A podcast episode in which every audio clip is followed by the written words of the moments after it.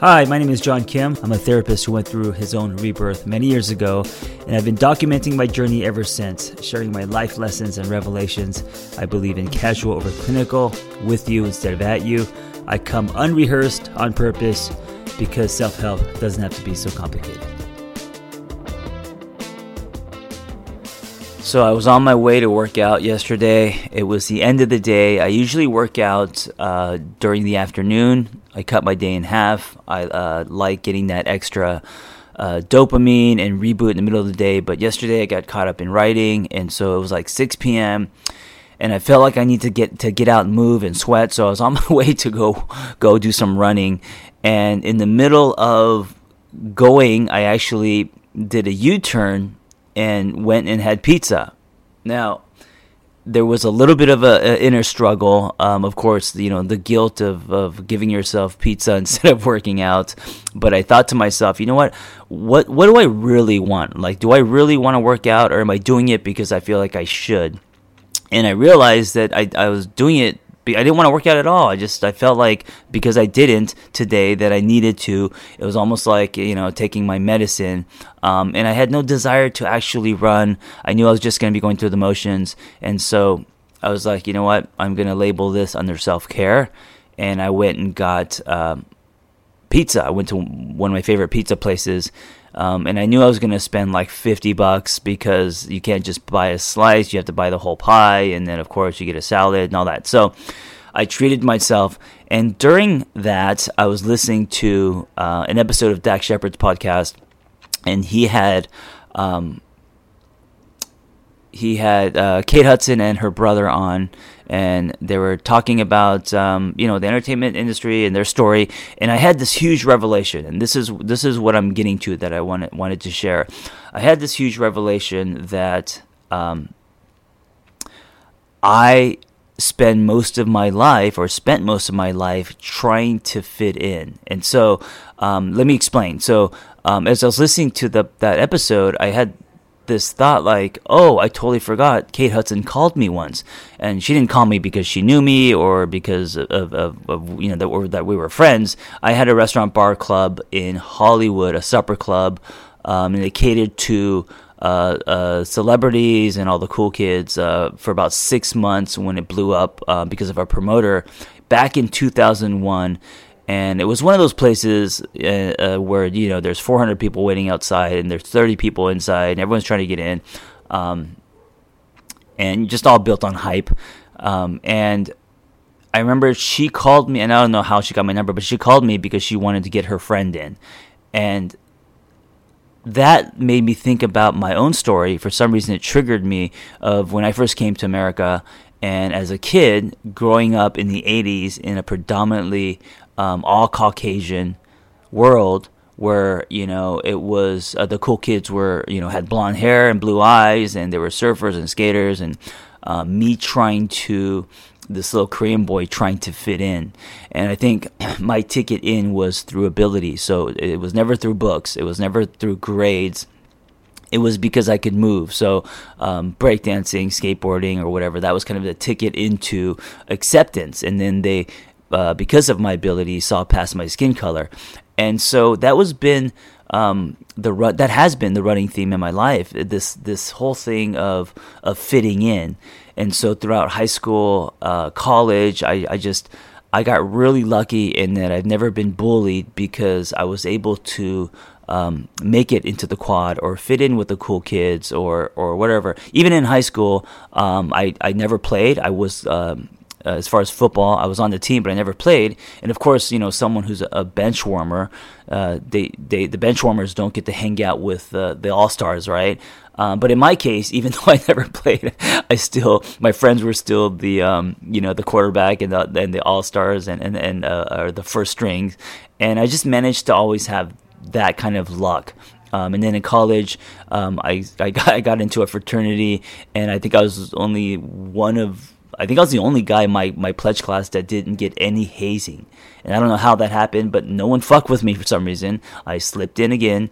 I pulled a John Kim. And uh, that's been the case. And what I realized was um, A, it's, it's kind of exhausting, but B, it prevents you from being uniquely you, right? It prevents you from waving your own freak flag. Um, this idea of or this desire of trying to fit in makes uh, waters you down, or it can, you know. And so, the day that I didn't fit in is what I want to talk about. It's when I was um, now in my 30s, uh, have gone to therapy school, and I got hired at this high end uh, treatment center treating eating, eating disorder patients. And um, I remember I was excited because it paid very well and it was very professional. And I I um, I went and bought slacks and uh, I tucked my shirt in and I tried to look very professional, DSM in my hand, um, going to work every day with fancy shoes. Uh, and I ran groups, and and I remember I pulled up on my motorcycle one day, and this this is when I got my first motorcycle, it was a Ducati Monster Black, and uh, everyone else had cars, and they probably thought like, who's this crazy Korean guy rolling up on a motorcycle? Um, not only did I roll up on a motorcycle, but I had a DVD player in my backpack with a bunch of my favorite movies. Okay, I don't know about you, but I hate shopping at the hipster, trendy grocery stores because there's always a line and there's such a hassle. But here's the thing they have all the good stuff. Well, let me give you the solution Thrive Market. It's an online membership based market on a mission to make healthy living easy and affordable for everyone. Shopping at Thrive Market is hassle free. You get uh, access to 70 plus diets and values like keto, paleo, gluten free, fair trade certified, non GMO, and much, much more. So skip the score, store, skip the lines, and enjoy guaranteed savings and member only prices. Thrive Market members save an average of $32 on every order. So listen, Thrive Market is good for you and also the planet. Orders of 49 or more are shipped for free and delivered with carbon neutral shipping with their zero waste warehouses. I buy Bronner soap at Thrive Market. It's a soap that uh, it's the only soap that I use, and I they only sell them at these high end grocery stores. But you could get them on Thrive Market for a really good price. I'm going to give you something today. If you go to thrivemarket.com slash angry therapist, you get 25% off your first order and a free gift. That's Thrive Market, T H R I V E market.com slash angry therapist and get 25% off your first order and a free gift. ThriveMarket.com slash angry therapist. And in group, I decided to do um, cinema therapy. I decided to use movie clips as interventions instead of the generic, um, you know, worksheets that they had in the file cabinets and the clients loved it. The group they were just like, "Oh wow, we've never done this before. We had a great time." Um, one of my favorite movies is The Breakfast Club, and I remember using uh, uh, scenes from that to to uh, uh trigger. Um, you know things in their own story, and then that group was actually kind of then became like uh, uh, the Breakfast Club, but I got fired for it, and I got fired because I didn't fit in, and this was a huge turning point in my life because it was the first time that I wasn't accepted to something because you know I've always been accepted into um, whatever crowd that I was trying to get into. And at, and this in this world the clinical I was not accepted I was too out of the box I was uh, someone who went rogue you know what are you doing bringing in a DVD player into groups um, and watching movies. So at that point, I made the decision to not care about being accepted anymore, but instead to do my own thing, you know? And that's when I really got excited genuinely about trying to help people in unconventional ways. And if it wasn't for that rejection, if it wasn't for them saying, uh, no, you need to be like us or leave, I would have probably taken a traditional path and been miserable. So I would have been, um, I probably would have opened an office, a private practice, had those little silver balls and my, uh, um, license framed behind me. I would have just been very uh, generic. I don't know if the word's generic, but I would have been not me, you know, because I don't want to say generic because for some people that is their truth and that is them being authentic and that's great. But for me, it's not, you know. And so the way that I work today, um, meeting people in coffee shops, which some people, some therapists think is, is crazy, and uh, being transparent uh, via social media, and um, just just kind of the, the more casual approach, and and walking with people around lakes and, and all of that stuff. Um, when I say that, people, I think people think like I'm thinking about these uh, giant lakes. I'm just talking about the man-made reservoir in Los Angeles next to my house.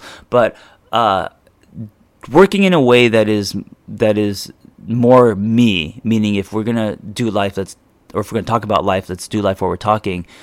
That all that would have never happened if I actually fit in, if I actually exchanged my truth for membership, you know, which I've done for a, a lot a lot of my life, right, growing up.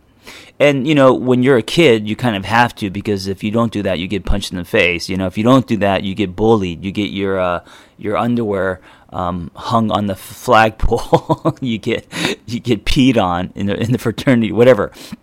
And one of the reasons why I never really got bullied was because um, I was able to fit in. And so today, as a 46 year old, um, and for the last seven, eight, nine years, I've practiced not fitting in.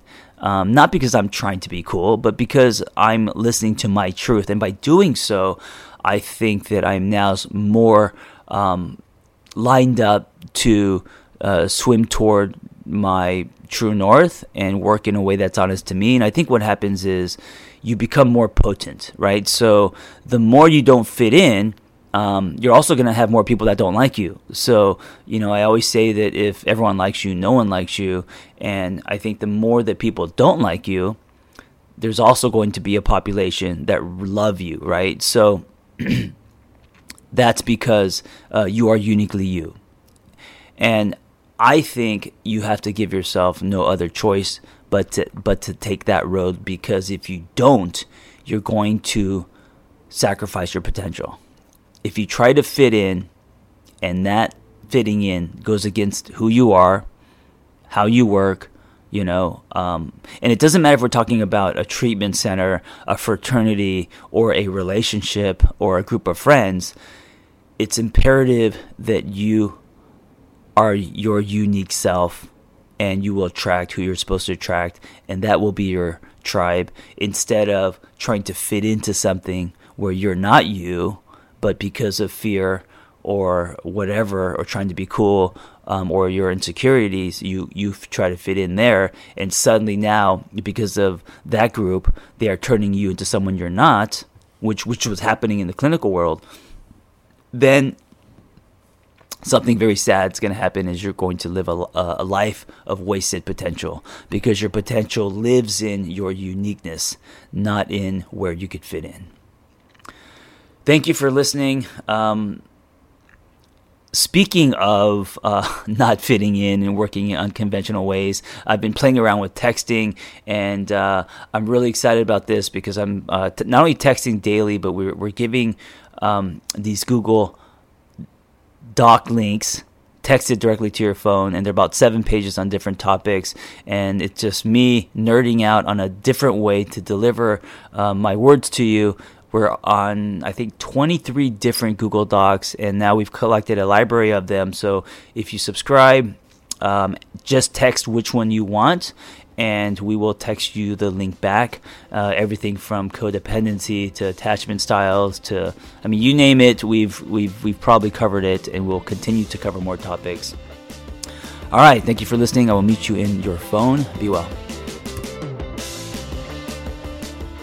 Listen, if you are great at helping other people and you have a passion for that and you want to find personal freedom and level up the skills you already have, it's time to become a life coach.